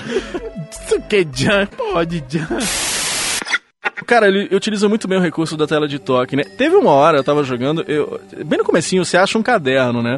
Aí na primeira página tem uma parada tipo assim, por que que você fez isso? Tá escrito lá, né? Perguntando. A- Aí, instintivamente, eu fui lá com a canetinha em cima e escrevi assim, porque eu quis. Nossa, como você é grosso. Uma pergunta. Fui de sacanagem mesmo, né, cara? Esse jogo é muito macho, né? O, o jogo de terror pergunta pra ele: por que, que você veio fazer aqui? Ele, porque eu quis. É, né? Isso bateu no peito e falou assim: eu sou macho pra caralho. Aqui, aqui tem coragem. Aqui tem coragem, rapaz. Só vou jogar esse jogo uma hora da É tarde. Esse caderno ele serve exatamente pra você fazer algumas anotações que ajudam com que você progrida no próprio jogo. No comecinho, por exemplo, alguém escreveu lá num quarto do hospital que você tá lá com sangue, colocou um código, olha que delícia, né? Com sangue, que maravilha, que, que lugar aprazível, né mesmo? Leve a sua família pra se hospedar nesse hotel. Não. E ficar com sangue. E aí você pega esse código, você anota no caderno, depois você usa o código pra destrancar uma porta, né? Então, muitos games do DS utilizavam esse recurso de escrever, anotar coisas no mapa. E eu não vejo, por exemplo, eh, esse recurso ser tão bem utilizado no 3DS. Eles não utilizam muito esse recurso agora, como utilizavam no DS. E, pô, bateu uma puta saudade disso, que era muito legal, né, cara? Era ótimo, é, no 3DS ficou obsoleto mesmo. A, a É. canetinha ficou realmente. A gente não usa ela pra quase nada, assim, Pra anotar, pra fazer as anotações. É um ótimo jogo, jogo, um ótimo jogo. Os gráficos são excelentes. Inclusive, na época, teve uma discussão. O jogo foi tão bem recebido e ficou tão bem feito que sempre tem um crítico, né? Falavam que os gráficos eram bonitos porque tava no escuro. Ah, eu tô ligado. eu tô Aí ligado. um grupo de, de hacks fizeram a versão sem mudar muita coisa, no claro, com as luzes acesas e continuou excelente o jogo. Cara, esse jogo rola a 60 frames por segundo, velho. Pro DS conseguir renderizar renderizar isso é impressionante, Não, cara. usou ao máximo a capacidade do DS. A IGN deu duas premiações pra esse jogo, tanto de trabalho gráfico como de melhor jogo de tiro. Então, assim, com certeza esse jogo é espetacular. Pô, demais, velho. Geralmente quem usa as capacidades dos consoles da Nintendo é a própria Nintendo fazendo seus jogos e usa ah, os recursos. E esse jogo foi usado tanto a capacidade gráfica quanto o recurso da tela, a tela abaixo, do toque, da caneta, igual o Diogo falou, né? É um ótimo jogo. Cara, agora com relação às mecânicas do jogo, ô Lucas, o que que tem no, no jogo pra fazer, cara? Então, nesse jogo aí, tem um mapa que você tem acesso, né? Além dele, tem kits médicos que você encontra na fase e que você pega conforme sua necessidade. Se você precisar, você pega. Se não, deixa pra lá. Não precisa pegar. Eu não queria mesmo. Então coloca na bolsa, num baú, etc. Fica no chão. O que tiver afim de pegar, você pega. Ele te dá essa oportunidade de você escolher o que, que você quer fazer. Cara, tem algumas armas, né, que você pode carregar. Tem, eu sei que tem revólver, metralhadora, serra elétrica. Tem um cacetete, né, que você senta cacetetada no- nos monstros. E uma lanterna, que acho que tem tudo a ver com esse estilo de jogo, né? Porque ele é escuro, né? É, pô, tô ligado que dá pra zerar ele em 4 horas, mais ou menos aí. Pô, bacana. Quatro horas bem, Bem- aproveitadas. Bem cagadas, Bem né? cagadas, Bem cagadas. bem aproveitadas. Pô, cara, tem uns puta monstro medonho É. nesse jogo. Eu lembro que na época que ele foi lançado, eu fazia parte de uma comunidade da Nintendo DS Brasil no Orkut, que era demais. Saudades do Orkut. Pô, cara, era viu? sensacional. Só um adendo aqui, tive comunidades épicas no Orkut. Finado Orkut. Eu odeio acordar cedo. né? É, eu respiro e você. Eu odeio tomar banho pelado. Amigo que é amigo, caga de mão dada. Eu tinha a minha comunidade, só tinha eu na minha comunidade, entrava uma pessoa, eu excluía na hora.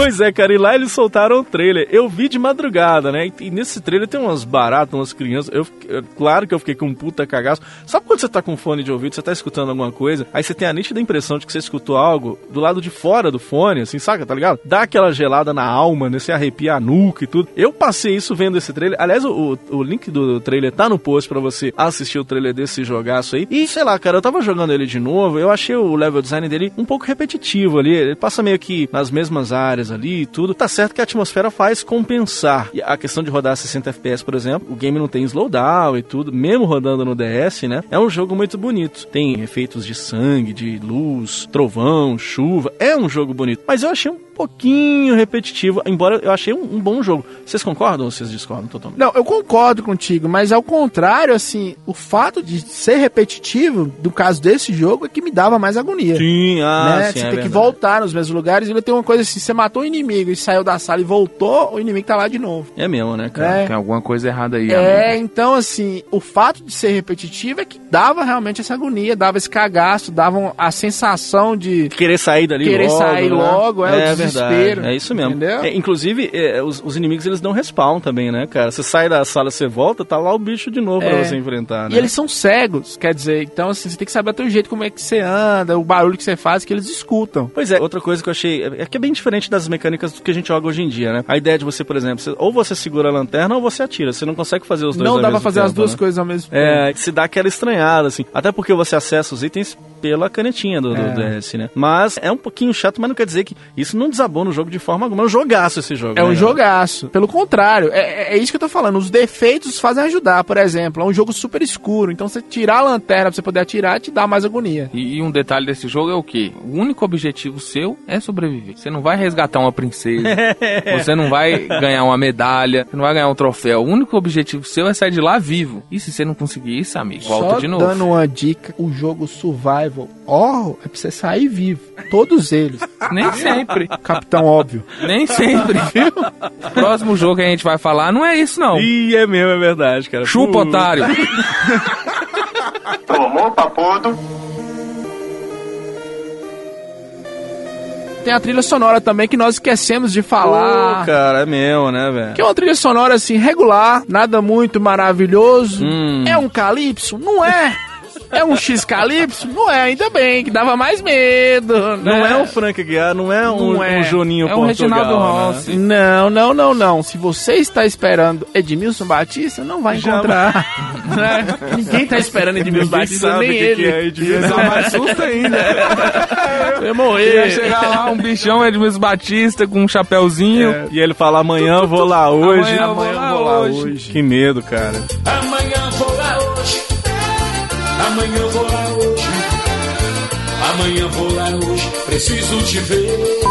Mas também eh, eu não tava esperando muito do DS, né? Que é um videogame portátil, Sim, né, sim, gente? sim, né? sim. Mas é interessante. Existe uma sequência de 2010 chamada Dementium 2, a capa desse jogo é maravilhosa, né, cara? É. E é também um jogaço aí, que também é pra Nintendo DS, né? Pra Nintendo DS e atualmente tem um projeto pra fazer a continuação. Ah, que demais, né? cara. Tem um projeto pra fazer a continuação e aquele projeto, aquela vaquinha, né? Aquele crowdfunding que eles fazem, essas coisas que você, você doa dinheiro. Sim, sim. Com outro nome, nome diferente, é uma continuação, porque eles enfrentaram um processo na produção do jogo, não sei porquê. Fez sucesso também, mas tomou muita pedrada. Tomara que dê certo. É, um é outro jogo. Hoje nós estamos bonzinhos, estamos recomendando grandes jogos aqui no Grandes jogos, né? é. Joguem todos para os ouvintes que gostam. Relevem as piadas e as brincadeiras desnecessárias e repetitivas. Você já contou. Boa, maravilha. Falamos do Dementium The Ward do Nintendo DS e agora, senhoras e senhores, dá uma lambida no CD do Play 2 aí. Espera passar aquela ceninha do Matrix. Como é que chama? Do, do, do chip Matrix, né? You are a pirate. Olha, rapaz, vou comprar o...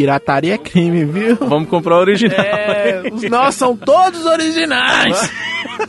tudinho, tudinho. ninguém compra. Então dá uma lambida no CD, porque agora nós vamos pro jogo principal dessa edição do Bad Retro. Manda aí. Fatal Frame. Então, o que, que é isso, cara? O quê, homem? Para com isso aí, ó. Eu tô com medo dessa parada, pelo amor de Deus. É você, Satanás. é você, Satanás. É.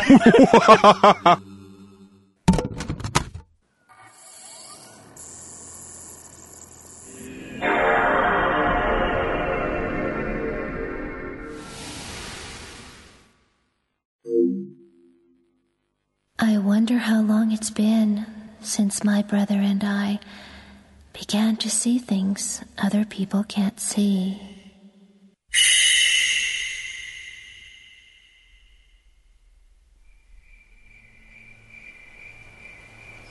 My big brother, he was so sweet and kind. He was the only one I could open up to about these visions.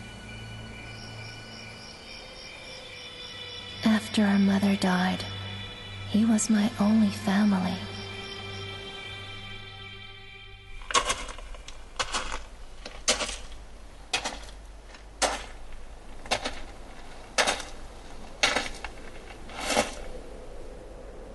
So this is Himuro Mansion.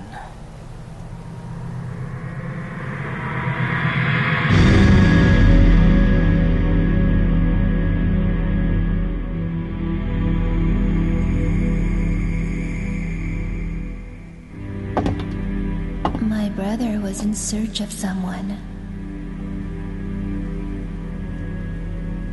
Junsei Takamine, a famous novelist, and a man my brother was very indebted to, disappeared while researching a book.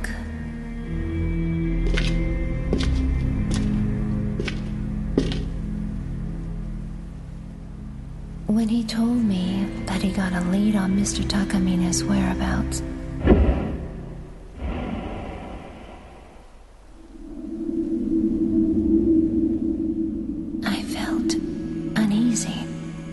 was going far away.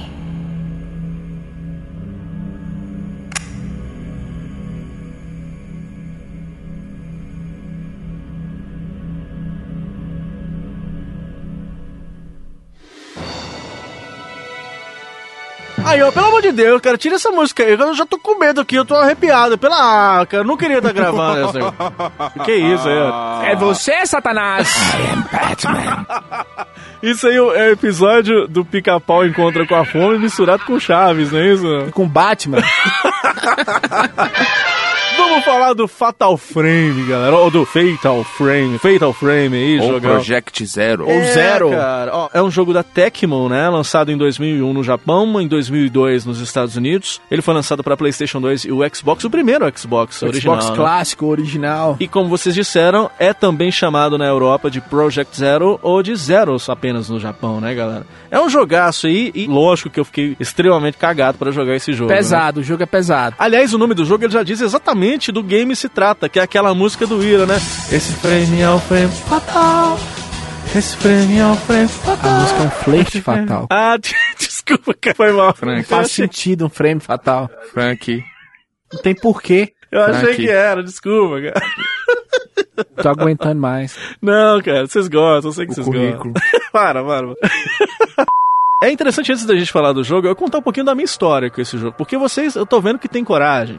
Vocês são duas pessoas corajosas. Eu sou o sinônimo da ragada. Aí o que que acontece? Eu pulei a geração Play 2. Aliás, eu pulei quase todas as gerações pós Super Nintendo. Eu fui comprar um Play 2 pra mim só no ano retrasado, eu acho. E aí eu fui comprar esse jogo na PSN. Tava 21 reais lá. Foi até bom porque eu tinha 10 conto na carteira da PSN que eu nem sabia.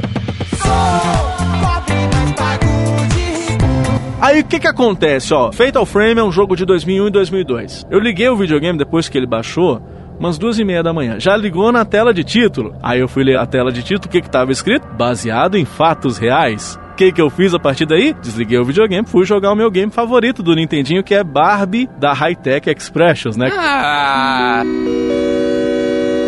É bicha. Até porque tudo que é baseado em fatos reais é uma bosta, né, cara? Barbie é real, né? O corpo dela é real. Não, não é isso é que normal você sair na rua e ver uma mulher daquele jeito. Vocês não têm medo de, de Quem filme é baseado- real? Um cara sem toba. Quem é real? né? Você abre a Barbie, você abre o quem? Cadê o toba? Não tem. É normal, não dá medo. Não tem. É, o problema é Fatal Frame. Não, meus amigos, tem alguma coisa errada no mundo. Pra começar já a falar do, do Fatal Frame, qual que é a história desse jogo aí, ô, ô Lucas? Então, a história de Fatal Frame conta o seguinte: um rapazinho, um jornalista que aspira em ser um folclorista. É o quê? Folclorista. Que que é? Que inferno é esse? Folclorista é uma pessoa que estuda o folclore da, da região, é, que no caso lá é o Japão. Ele estuda a mula sem cabeça do Japão. Isso. ah, entendi agora. Entendeu? O lobisomem do Japão. Entendi, entendi. E é o Mafuyu Hinazaki, né? Olha, é o Simpato Yamasaki do Chapolin? Simpato Amasaki é um karateca. Cara de quê? O sotaque de Lucas é da região sul do Japão, Entendi. viu, gente? Eu vim de lá. dúvida aí, só informação desnecessária é comigo.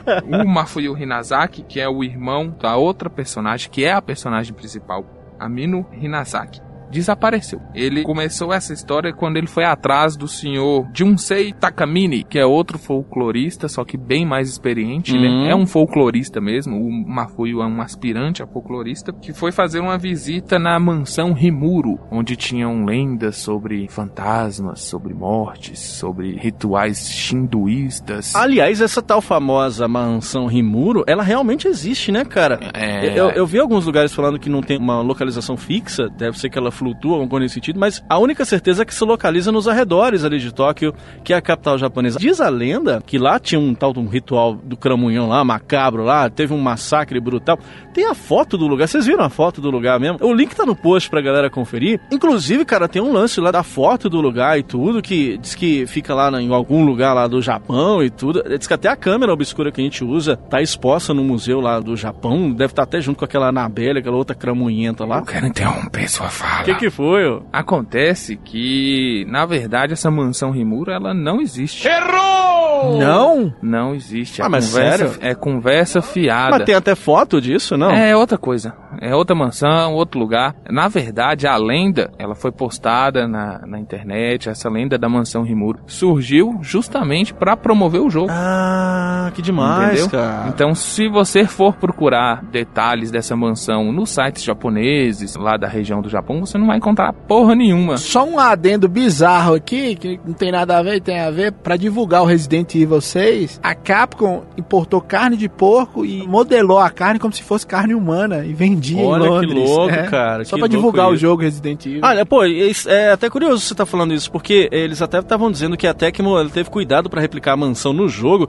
que as marcas de sangue que estão espalhadas lá no chão do jogo são marcas verdadeiras que teriam sido achadas pelos pesquisadores nessa tal mansão do Cramunhão, então quer dizer que é tudo mentira. É, conversa fiada. A gente tem que explicar tudo, Rogerinho. Essa lenda surgiu mesmo, baseada em história real, aqui no, no Brasil, no Ocidente. Entendi, Mas se você procurar lá no Japão, você não vai achar nada, na dica de nada. Ele tá complicando mais, Rogerinho. Interessante. Vai de retrocultura. Mas não deixa de dar cagaço no jogo. Ô, se dá, Com cara. certeza não. Seguindo na história, o senhor Mafuio, né? O rapaz Mafuio, né? Que ele é jovem, super cheio de coragem, vai atrás do Junsei Takamine, que é o outro folclorista que foi até a mansão Rimuro pra pesquisar sobre a lenda, sobre os assassinatos e pererei, pererei. Hum. Conversa fiada. E aí, ao entrar na mansão, ele já percebeu que tinha alguma coisa errada ali. A situação já não estava muito legal. Então, ele decide começar a procurar pelo Jansei, né? Junsei ou Yunsei, sei lá. E essa busca leva ele a se localizar numa sala silenciosamente imponente, cheia de detalhes macabros. Que coisa, cara. Eu tenho medo disso Do demais. jeitinho que você gosta. A, a lenda conta, né, que essa mansão Rimuro pertencia a um riquíssimo latifundiário que tinha um controle absoluto da área, mas que agora a mansão não passa mais de uma sombra destruída pelo tempo. E aí o Mafuio entra na mansão e começa a ver coisas, né, ver fantasmas, acha o diário do Yansei com as anotações dele que ele tinha feito até então. E aí as coisas começam a dar errado. E aí, um fantasma o captura. Fantasminha o fantasminha camarada, né? captura ele. Gaspazinho de Satanás. O fantasminha captura o Mafuio, ele cai e aí o jogo começa com a irmã dele, que é a Miku Hinasaki. Então, esse inicinho do Fatal Frame é uma história, uma lembrança, por isso que ele é todo em preto e branco. entendeu? entendi. Então, a partir da Miku, o jogo já começa a ficar Miku, né? Tô quietinho aqui. Com relação à história, eu, eu acho interessante isso. Porque, ó, beleza, seu irmão resolve ir na casa lá do Tinhoso tomar um café. Ok, meia-noite, né? Não pode de manhã, tem que ir meia-noite. Aquela trilha sonora do capiroto, né mesmo? Pesadíssima. Aí o que acontece? Ele quis ir, é amigo dele, problema dele, não é mesmo? Então tá bom. Aí ele foi na casa desse tal desse senhor Takamine que você falou aí, foi comprar um violão, não sei o que, que ele foi fazer. O que, que eu tenho a ver os caras a quatro com isso? Agora, o que eu tenho que ir lá também, se eu sou essa tal dessa Miku que você falou aí? Porque é o seguinte, por que, que ela não vai de dia? Porque se fosse eu, cara, eu ia 9 horas da manhã e ainda montava a equipe. Ia eu, padre Marcelo Rossi e pastor Valdomiro. Eu ainda chamava o Fat Family pra ir na frente cantando. Se você... Entra na minha casa, entra na minha vida. Você não esquece do padre. Padre Quevedo, porra. Como é que você vai sem Padre É, Quevedo? verdade. O que é que ele ia falar, o Padre Quevedo? Isso não existe! não existe! Cara, é sério, eu não sei, eu, eu, eu tenho puta cagaço desse jogo aí. Eu não iria nunca numa casa dessa, cara. Nem, nem a pau, nem a pau E mesmo. aí, continuando, a Miku. Acho que é mico, né? Acho que é mico. É, eu gostei de Miku. A Miku, ela chega na mansão pra procurar o irmão dela, porque na verdade ela teve um chamado, ela sentiu um chamado do irmão, porque eles têm uma, uma conexão muito forte entre os dois, que os dois conseguem ver coisas sobrenaturais. Aí tem um detalhe que eu esqueci de falar da, do Mafui. O Mafui ele tem uma câmera fotográfica chamada câmera obscura. O que que essa câmera faz? Ela tira foto dos fantasmas e aprisiona a alma dos fantasmas Você dentro do, do rolo do filme. Uma Tech Pix Satanás. A Tech Pix já era de Satanás. né? Ele arrumou uma legal. Uma pior ainda. A fumadora mais vendida do Brasil. Eu acho curioso que na minha geração tinha o Dr. Ray, o Egon, o Dr. Stantz lá e companhia limitada que entravam na casa dessa com a mochila protônica. Era uma arma nuclear que eles entravam, né? Essa geração nova é foda. O cara entra na casa pra enfrentar um fantasma com a câmera fotográfica. Isso é macho pra caralho. eu fico puto É uma com mulher, isso. viu, Lucas? O irmão dela primeiro. Eu fico puto com isso porque. Quer dizer, então, ah, tá, vai lá então, vai lá com o Cramunhão. Tira uma selfie. Deve ser isso que o Cramunhão tá querendo, né? Faz collab com o Felipe Neto, monta o canal no YouTube com o demônio, não é mesmo? O, Felipe Neto, você e o Tinhoso. Eu acho um absurdo esse jogo. Ah, deixa de ser É frouxo. só um adendo aqui, eu acho assim também, porra. Fantasma só, só entra em mansão, né? Vocês estão percebendo isso? É fantasma, Ela é rico. No, no, no do Super NES é numa mansão, agora é mansão. Você não tem um fantasma no barraco. É, na favela você não tem um fantasma. Mora aí na favela. Chega lá, não tem nada pra comer, o que, que o fantasma vai fazer? Porra! Vai morrer de fome, isso é animação. Gasparzinho mora na mansão, Resident Evil é uma mansão. Porra, fantasma, me ajuda aí, velho. Preconceito é esse? Lá em casa você não vai visitar. Ué, lá em casa não vai ter fantasma nunca. Primeiro que não tem o Tech Pix, você pagava em 24 vezes. Segundo, não é mansão. 3 mil conta TechPix, né, mano? Nesse caso, até o Luigi é mais inteligente, que ele, ele ah, pelo menos vai com um aspirador de pó pra enfrentar fantasma. né? É, e ele vai aonde? Numa mansão. Numa mansão. é. Tanto que o jogo se chama Luigi's Mansion, né? Que coisa, cara. E aí, essa câmera ela serve pra tirar foto dos fantasmas e aprisionar a alma deles no rolo do filme. Essa câmera, inclusive, é passada de geração em geração. Era da bisavó desses dois irmãos, depois passou pra avó, depois passou pra mãe, até chegou na mão do Mafui. E aí, como eu disse, ele é pego lá pelo fantasma, que é o fantasma principal, o inimigo principal, que eu vou falar dele mais tarde. E aí, ele vai e chama a Mico pra ir lá atrás dele, né? Falei, seu Mico, me dá uma força aqui que o o trem não deu certo, não. Aí a Miko vai, entra dentro da mansão e aí começa o jogo. Ah, assim, achei o- a história uma bosta, o enredo uma bosta. que isso, cara? É sério, mas o jogo dá um medo. o jogo te prende de uma forma que você fica assim realmente Eu, desesperado. eu- eu não achei tanto o, o, o enredo uma bosta. Tipo assim, tudo bem que a arma pode ser uma bosta, uma É, uma câmera. câmera, não faz É, muito a sentido. Arma, a arma pode ser uma bosta, mas a história em si é legal, porque conta toda a cena, né, que foi o ritual hinduísta e como é que é esse ritual. Ele, a mansão Rimura, ela tá protegendo o mundo da calamidade. Certo. Então tem uma porta lá que segura a calamidade não vir para o, o mundo exterior, para o nosso mundo, para não sermos pegos pela calamidade. E aí, os sacerdotes lá dessa mansão, eles tinham que escolher uma donzela pura que não tenha contato com o mundo exterior para segurar a calamidade. E aí, como é que faz? Tira uma foto com a TechPix. Eu não vou falar nada. Eu não vou falar nada. Quer uma virgem numa mansão. Quer, quer uma donzela pura numa mansão. Tô sentindo aí um Mr. Catra aí nesse fantasma. Né? Não sei. Não, mas calma lá que vai chegar lá. Porque na verdade o fantasma é a virgem. Ah, o fantasma é a virgem. É a virgem. Ah, tava ruim, agora ficou interessante. Cara, é foda. Eu fui jogar o jogo, né? Aí, beleza. Estou lá, eu jogando Fatal Frame. E, aliás, no comecinho, não sei se vocês notaram, não parece que a menininha fala lá vou eu a hora que ela vai entrar depois? Põe aí o vídeo aí no, no, no post pra você ver ela falando. Lá vou eu. Cara, e aí, a primeira coisa que já me deu um cagaço é que eu deixei o game na pausa pra fazer umas anotações aqui por esse podcast, né? Vocês já tiveram a experiência? Apareceu um tanto de mão ensanguentada na pausa, na minha televisão. Eu me senti o Yoshi na hora que eu botei um ovo naquela mesma hora. Cara, foi difícil. E tem um, um lance que é muito legal, que eu adorei. Eu, eu acho que eu talvez nunca tinha experienciado esse tipo de jogatina. E eu não sei se foi inovador pra época também, mas fazer o controle vibrar como se fossem os batimentos cardíacos da pessoa, acho que ajuda a entrar no clima. Eu achei isso muito legal, né, galera? É uma tecnologia interessante, né? E dá mais agonia ainda, né? Te prende mais ainda. E com o som, a trilha sonora é sensacional de cagaço. É excelente. Agora, eu não sei se eu fiquei cagando de medo, porque é, primeiro eu enfrentei a mim mesmo, né? Que também se eu cagasse também eu tava jogando usando fralda, não tem o menor problema. Mas daí aparecia um fantasma, eu já sacava a câmera. E, e tem aquela mecânica do jogo que é a mecânica de você ir tirando as fotos e aí você vai enfraquecendo os fantasmas até você capturar ele, né? Já é- pra mim já é um outro problema, porque Pokémon Snap fazia a mesma coisa e eu não ficava cagando de medo, mas tudo bem. É um joguinho legal, né?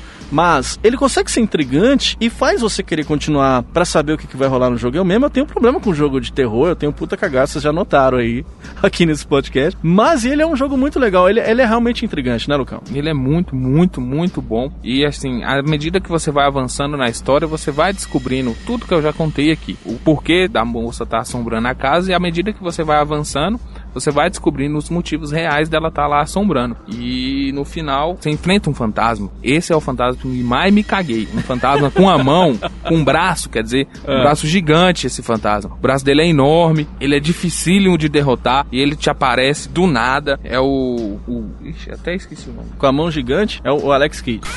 Demon Tag. Esse aí, Demon Tag. É o Demon Tag. É um, um, um fantasma difícil. Ele e a SEGA. A SEGA também, puta que a vai. A Alex SEGA dá e a um... SEGA tem tudo a ver mesmo. Puta que... É verdade. Cadê minha Tech Pix agora?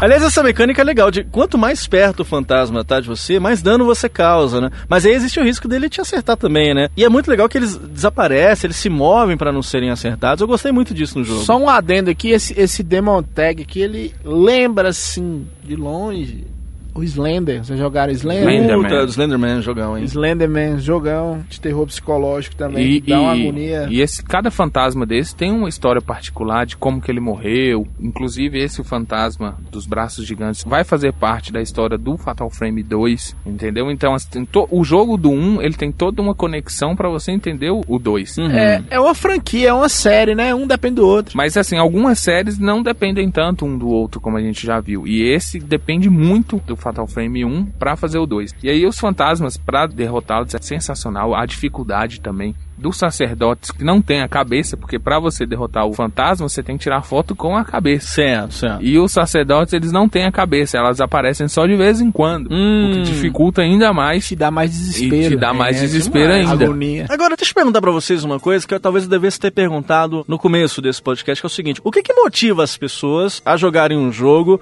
que vai fazer você ficar aí ragando de medo, igual eu tô agora, só de falar no jogo, eu já não tô me aguentando? Eu acredito que a ideia do perigo, da surpresa, adrenalina, né? Pelo menos pra mim é isso, né? Eu com medo, eu quero desligar o videogame, mas alguma coisa me move e eu vou continuando. Desvendar os mistérios que te dão medo, que te fazem ir além. Você tá falando, tipo, do- dos puzzles que sempre tem, não? E, e, e é um mistério que te dá medo, mas que você quer saber o que, que é. É porque puzzle por puzzle, eu vou jogar meu Goof Troop no Super Nintendo e eu Ah, fico já feliz, Vai entendeu? tomar no seu moço, porra de Golf Troop. Não Não, não, o Golf Troop é um excelente jogo, mas Comparando. não vamos fazer isso não, amiguinho. Você é covarde e você é medroso. Agora, esse jogo, em alguns momentos, ele me soa aquele tipo de jogo. Pra que lado que eu vou agora? Tá ligado? Não? Que... É, você fica perdido. Não é, não dá uma. É. Você fica. Mesmo olhando o mapa, eu dei umas perdidas. Foram poucas vezes e tudo. Mas não, não foi sempre que isso aconteceu, né? Mas eu acho que isso é uma tônica nos jogos de terror Quase todos psicológico. teve- eu passei é por você isso. ficar né? perdido mesmo. É, né, É cara? intencional. Agora, eu achei legal demais foram as, as cutscenes, que tem o tempo todo, né, cara? Enquanto você tá jogando, aparece lá uma cutscene. Eu acho que isso ajuda a ambientar você no jogo e também na história, vocês concordam? Te segura mais, te dá mais medo também. E ótimas cutscenes, viu? Diga-se de passagem. E aí, o que que a Miko tem que fazer por fim? Ela tem que reunir cinco pedaços de um espelho pra prender a calamidade que habita no fantasma principal, que é a Kira, que é a virgem que morreu lá dividida entre o amor e a proteção da Terra. Nossa, virou o Capitão Planeta o desenho agora, né? Lembrando que a Kira tem dois fantasmas. O fantasma menininha dela, Uhum. que ajuda a personagem. Que não, um vestido branco e tudo, ele Isso. aponta pros lugares. É. Vai ali, vai lá. Puta, aquela menininha, apesar de ser do bem, dá um cagaço. Dá. Aquela menininha, meu Deus. Fantasma de criança da caga... Criança normal da cagaço. Mas é um fantasma fantasma. de criança.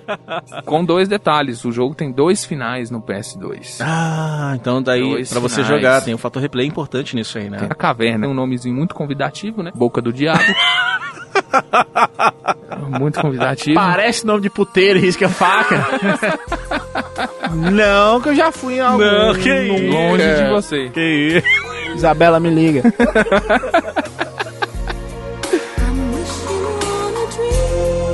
Vocês ficaram ligados em umas histórias macabras que rolaram com relação ao desenvolvimento do jogo, cara?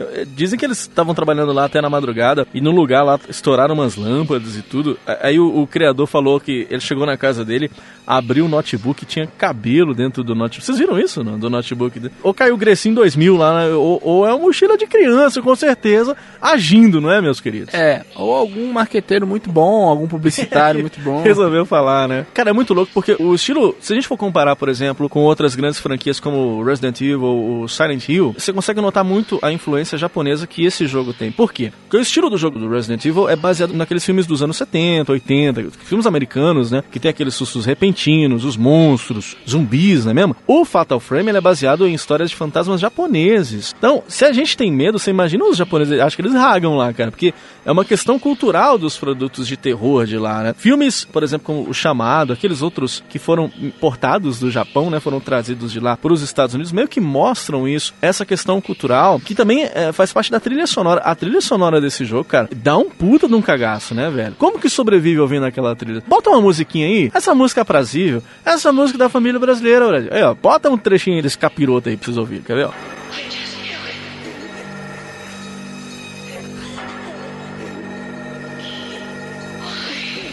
Aí, tá vendo? Ó, quem foi que fez isso? Foi a Joelma? Foi o Não. Chimbinha? Não. Foi o próprio Satanás. É lógico que foi, não foi, Frank? Foi o gato. Com certeza, é Satanás em pessoa, é o Bozo. Ele mesmo. Você é um palhaço muito fuleiro. Obrigado, amiguinho. Palhaço fuleiro.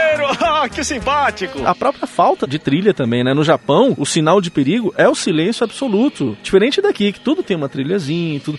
Lá, quando o bicho tá pegando, aí eles tiram, Tiram a cortam a, trilha. música e tal, né? É legal demais a trilha desse É, jogo. só ilustrando o que o Diogo falou aqui, contando um pouco da minha história com esse jogo. Eu joguei esse jogo quando eu peguei meu PlayStation 2, assim, um dos PlayStation 2 que eu peguei foi em 2009. Eu joguei esse jogo influenciado pelo filme O Grito. Ah, aí, ó, tá vendo aí, ó, que legal. Parecia muito com os filmes, a temática japonesa da ideia do terror. E assistam também o filme O Grito, é ótimo, o japonês, né? O Não- terror japonês é, é muito bom. Dá medo pra caramba, né, Muito cara? bom. Rafael, vou te enfiar a mão no cara. Uma coisa que faz dar mais medo nesse jogo, eu acho, é que o, o Fatal Frame, a gente é totalmente vulnerável no jogo, né? Diferente do Resident Evil, por exemplo, que você usa um trabu, a mulherzinha não tem muita vontade de correr e ela usa uma câmera fotográfica da TechPix, né? Eu, chamo, eu gostei de chamar ela até de Rubinho, que ela não corre não, né? Ela podia correr pra caralho, mas vai correr não, ela vai no passinho do romano, né, cara? Então, eu acho que isso faz a gente sentir mais essa claustrofobia que você falou aí, esse medo Essa mesmo o agonia. tempo todo, né? Agora, dá pra ir melhorando o level da câmera, né, ô Francão? E com filmes com mais poder de magia, você inflige mais dano aos fantasmas. Ah, entendi. Tem um quê de elementos de RPG, já que existe no jogo pontos de experiência. Você tem que ser um fotógrafo experiente. Você vai, daqui uns dias você monta um estúdio. Agora deixa eu falar uma coisa aqui. Nós que somos das gerações antigas, muito antigas, nós jogamos é, esses jogos com o joystick normal, com controle. Imagina agora que tá tendo é, É, realidade virtual, né? realidade Puta virtual, merda, essas cara. coisas tudo. Já pensou? Olha, ainda bem que a gente fala de jogos das gerações passadas. Se a gente, tivesse falado do Resident Evil 7, tivesse que jogar, cara, eu Já acho que eu não pensou? estaria aqui pra contar a história. Mano, sai fora. Aliás, é um jogo que fez lá um, um puta sucesso, né? Ele acabou se tornando uma franquia, né, ô Lucão? Você falou de outros jogos aí, Saiu né? o Fatal Frame 2, o Crimson Butterfly, para PS2 e Xbox em 2003. O Fatal Frame 3, The Foreman Ted, saiu em 2005 para PS2 e Xbox. O Fatal Frame Mask of the Lunar Eclipse em 2008 para Wii e o último que saiu em 2015, o Fatal Frame Maiden of Blackwater para Wii Bacana. U. São bons jogos aí. Ele vendeu 14 milhões de cópias a versão do PlayStation 2 e 6 milhões de cópias a versão do Xbox. ah, o primeiro Xbox, 6 milhões é que a gente sabe, né? Porque for contar a pirataria, Oficiais, né? tem umas 70 milhões aí no Xbox, com certeza é vendido. Mas é isso aí, galera. Fatal Frame, falamos aqui nessa edição do Vai de Reto. Sensacional. Jogaço, Ótimo jogo. jogaço, jogaço. E agora nós vamos trazer então as notas. Só na hora da gente dar nota neste programa. Eu vou começar com você, Frank Santiago. Você acha que você vai escapar, meu filho? Não. Qual a sua nota pra esse jogo do capiroto? Nota 10, nota 10, como sempre. Boa, boa. Ótimo jogo, te dá muito medo, te prende, te, é um jogo que te envolve, né? É um jogo que te dá claustrofobia demais. Dos jogos citados, ele é o que mais te prende, que te- mais te dá medo. E assim, se você puder escolher, jogue a versão do Xbox que tá um pouquinho melhor que a do Play 2, nesse sentido de gráfico, de sonoridade. Só isso a diferença. Você não acha que a câmera envelheceu um pouquinho por ser aquela câmera estilo Resident Evil, os primeiros, assim, não? Aquela câmera meio parada ali, ou não? É, envelheceu, mas dá pra jogar ainda, Boa. entendeu? Envelheceu, mas dá pra jogar ainda, dá um certo medo. Até mesmo se você olhar os, os Resident Evil, os remakes, Sim, é, que é a câmera continua história, do né? mesmo jeito, É. só deram uma melhorada nos gráficos, então dá pra jogar ainda. Boa, então nota 10 vai de retro, é isso? Nota 10 vai de reto. Boa, sensacional. E você, meu querido Lucas Silveira, e aí? Nota 10 também. o Poxa jogo, vida, hein? o jogo é sensacional. O medo, os mistérios, os puzzles.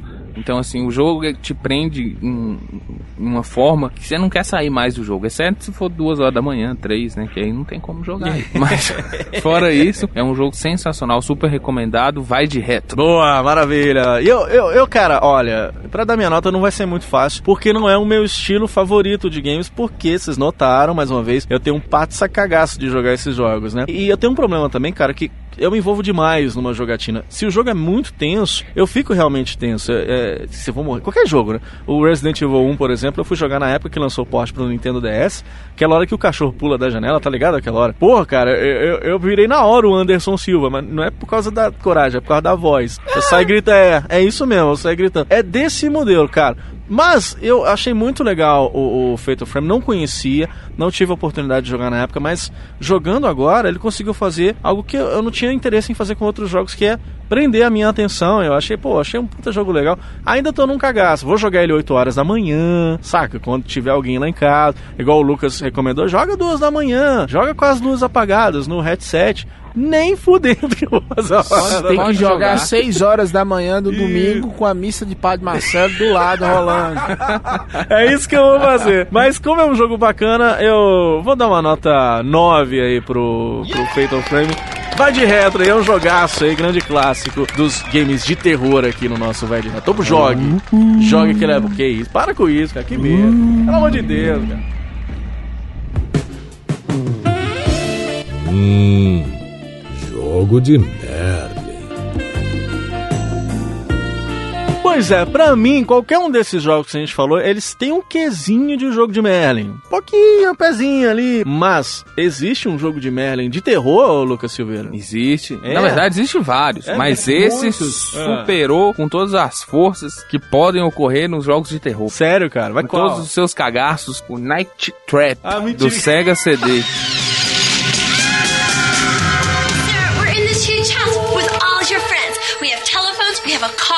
your parents are gone, and you say so? Come on, Sarah, what's the first thing you think of? Party!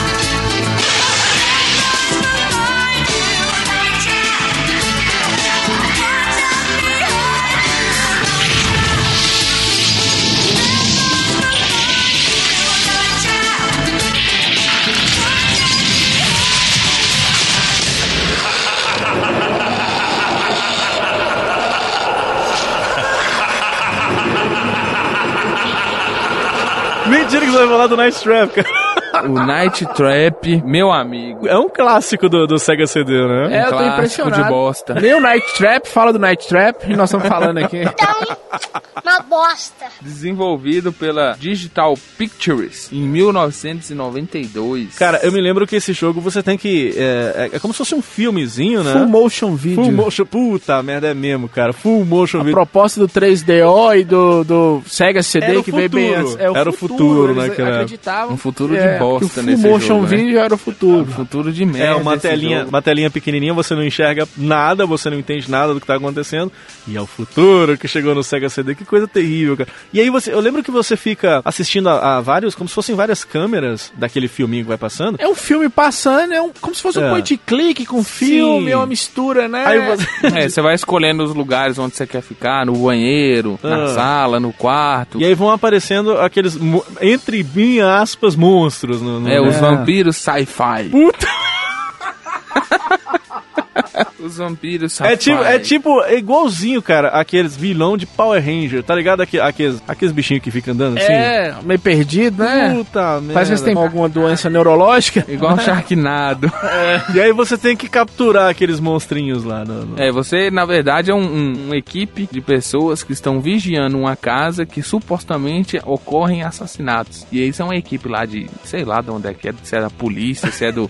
Do, da, do, caramba, FBI, do, do, do- da CIA, sei lá o que que é. Um tanto de cara esquisito dentro de uma van, olhando um tanto de adolescente. Cara, mas esse jogo, ele quer muito ser um jogo de terror, mas ele é muito ridículo, né, cara? Mas é, só lembrando aqui, galera, é um jogo de 92, né? Na época, todos os jogos de terror. é, Geralmente Não, mas era- esse se é, supera. ele, ele se superou. Só um- uma curiosidade aqui: foi gasto um milhão e meio pra fazer esse jogo. Mentira, né? É, depois a SEGA não sabe por que que quebrou. né? Fale e não sabe por quê. né? Foi gasto um milhão e meio Nossa de dólares pra Senhora. fazer esse jogo. E uma publicidade que deveria ser boa pro jogo foi ruim. O jogo era É. tão ruim que nem a publicidade ruim que se torna boa Sim, sim, adiantou, né? adiantou. Que é o que aconteceu com Mortal Kombat. O que, que foi? O governo caiu em cima, caiu matando em cima desse jogo. O governo dos Estados Unidos. Foi pro Senado. Foi pro Senado, foi questionar que tinham mulheres seminuas no Ah, jogo, certo. né? Que estimulava a sexualidade dos jovens, como se sexualidade em jovem precisasse de alguma Arrancar a coisa. cabeça do outro, né? Igual É. acontece no jogo, né? É uma verdadeira merda. E tem uma notícia pior. Ele foi relançar. Só porque... É, mas Como é que é? assim, Como é que é? eu defendo, eu defendo o relançamento porque ele virou cult. Ah, entendi. né? Ele virou cult, igual um Superman 64, igual um ET para o Ave Atari. Maria, nossa né? Hoje é cult você ter esses jogos, pra quem coleciona, Entendi. lógico. Relançou pra PS4 e Xbox One. Olha, eu acho Essa maravilha dos jogos de Última terror. geração, Cult de c... só se for. Porque o jogo é um...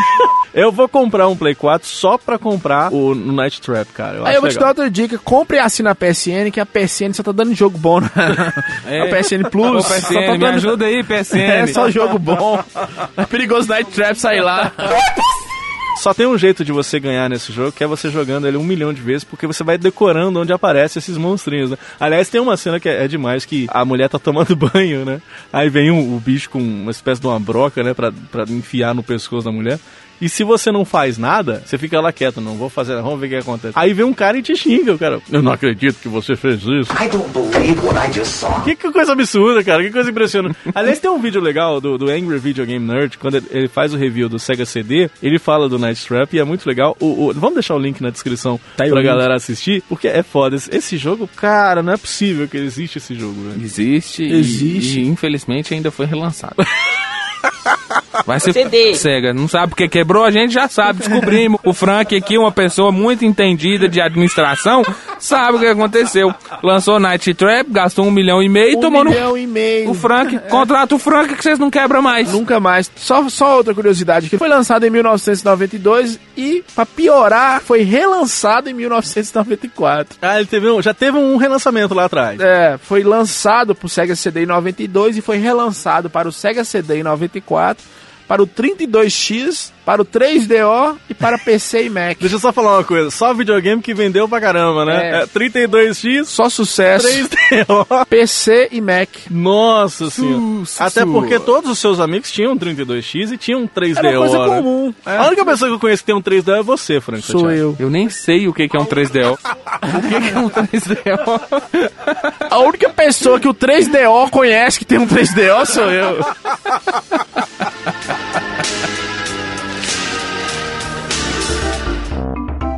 E agora, nesse clima legal de loucos, vamos chamar aqui as loucuras do Mercado Livre. Eita, nós, pra fechar, hein, o Ed Pra Retro fechar, pra... Meter a mão no bolso. Eu vou começar aqui com uma pergunta pro Diogo. Quanto que você pagou no seu Fatal Frame, Diogo? Meu Fatal Frame eu paguei ele 21 reais na PSN. 21 reais na PSN. Hum. Eu encontrei o Fatal Frame 1, 2 e 3 por 1.269. Uma bagatela. É, só a bagatela. Você tá, né? você tá de brincadeira comigo, né? É, encontrei por 1.269. O frete é grátis? manual. Não, o frete não é grátis. Ai, não é grátis o frete. É. Com manual, com, Com manual. Olha, importante essa informação aí, cara. Grande oferta. Agora sim. Porque ninguém É. sabe ler, ninguém sabe jogar. Esse Aí jogo um é manual. feito de quê? De ouro, né? Não Deve possível. ser, não tem condições, porque 21 reais e, e na PSN você encontra o 1, 2 e o 3. Tem, tem, pra, inclusive Não, pra nova geração, né? Você encontra no, no- na barraquinha de seu Zé Um real, né? um real, um e cinquenta. Não, pera aí. Diga não à pirataria. Ah, é Isso, verdade, pô. diga não à pirataria. Agora que é um jogo raro, é um jogo caro. O Clock Tower A versão do, do Super Famicom, é, é, isso? a versão do Super Famicom. Ele é raro mesmo, cara. Ele é raro e caro, mas ele é raro e caro na casa ali dos 350, que eu já acho um absurdo. Já é caro, já é, É, e caro. tem um aqui que eu encontrei, 700 reais. Bagatela. 700 reais? E o frete? O frete não é grátis. Ah, meu pai. Tá difícil fazer compra no Mercado Livre ultimamente, velho. Tá complicado, viu? Nem o frete, cara. Não. E pra finalizar os dois últimos jogos, né, encontrei aqui o Dementium Demente aí, ó. O cara pode comprar original, jogar no DS. original. Roda no 3DS É, também. Eu achei que tá caro, mas não tá tão caro, 150 reais. Não, tá muito caro, 150 conto. brother. É, o jogo de 2008 caríssimo. tá muito caro, não, não vale a pena. Pois é, e o último, Night Trap, sem caixa, só um Nice try. CDzinho Olha, aí. agora sim, eu tava esperando muito por É. esse. Porque esse é o jogo que eu queria ter na minha coleção. 250 reais. Aí, troco de padaria, Diogo. Sabe o que é o melhor? Que É. tem esse de 250 e embaixo tem um de 20 reais. cara fala, frete é grátis, é alugando. Ouvinte vai de retro.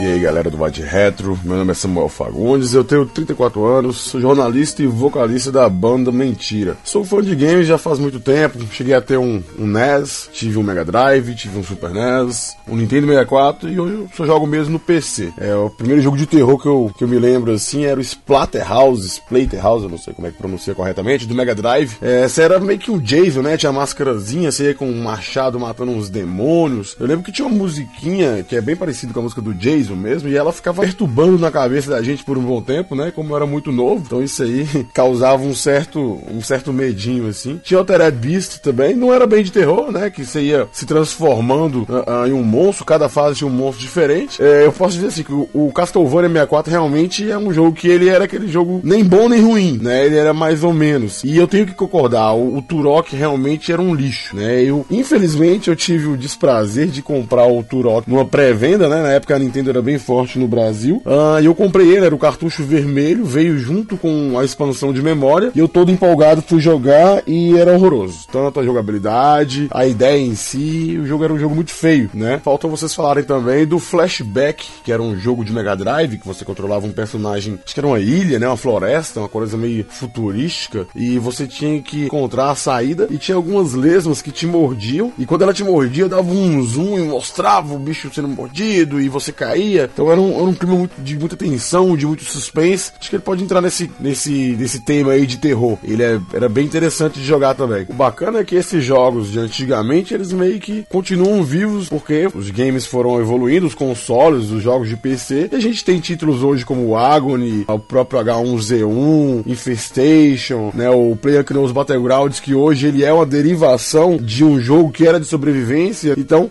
esses jogos de terror hoje eles continuam se mantendo, só que de uma forma diferente. Então, acho que é isso. Valeu, galera. O episódio foi muito bom. Aproveitar o espaço e divulgar aí o meu canal, onde eu faço alguns gameplays, né, que é o youtube.com/barra Samuel Fagundes e algumas lives que eu faço no Twitch, twitch.tv/barra cremado com dois Os no final. Valeu, até mais. Vai de retro! É isso aí, então nós estamos finalizando esse programa aterrorizante.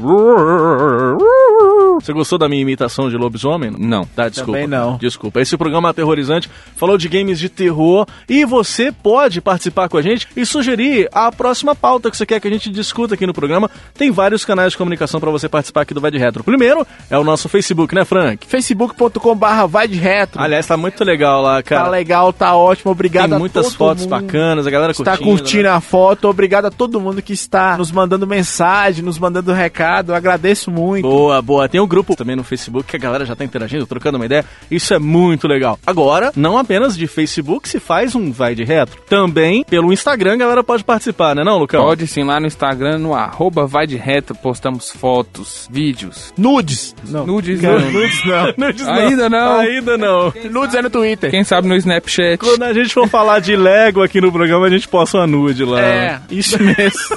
de Brick Game. de Playmobil. É isso.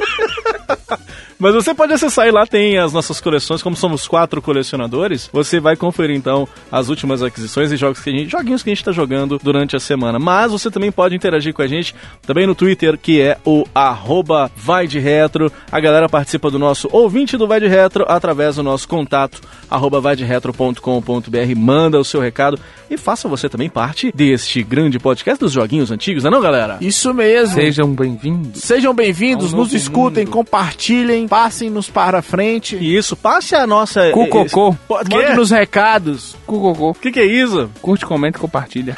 É isso aí, cu cocô. Então é isso aí, Cucocô, e até a próxima aqui Até no a próxima. Vai de Retro, valeu! Falou! Que Playstation que é nada, menino. Eu vou jogar um come, come. Vai de Retro Podcast.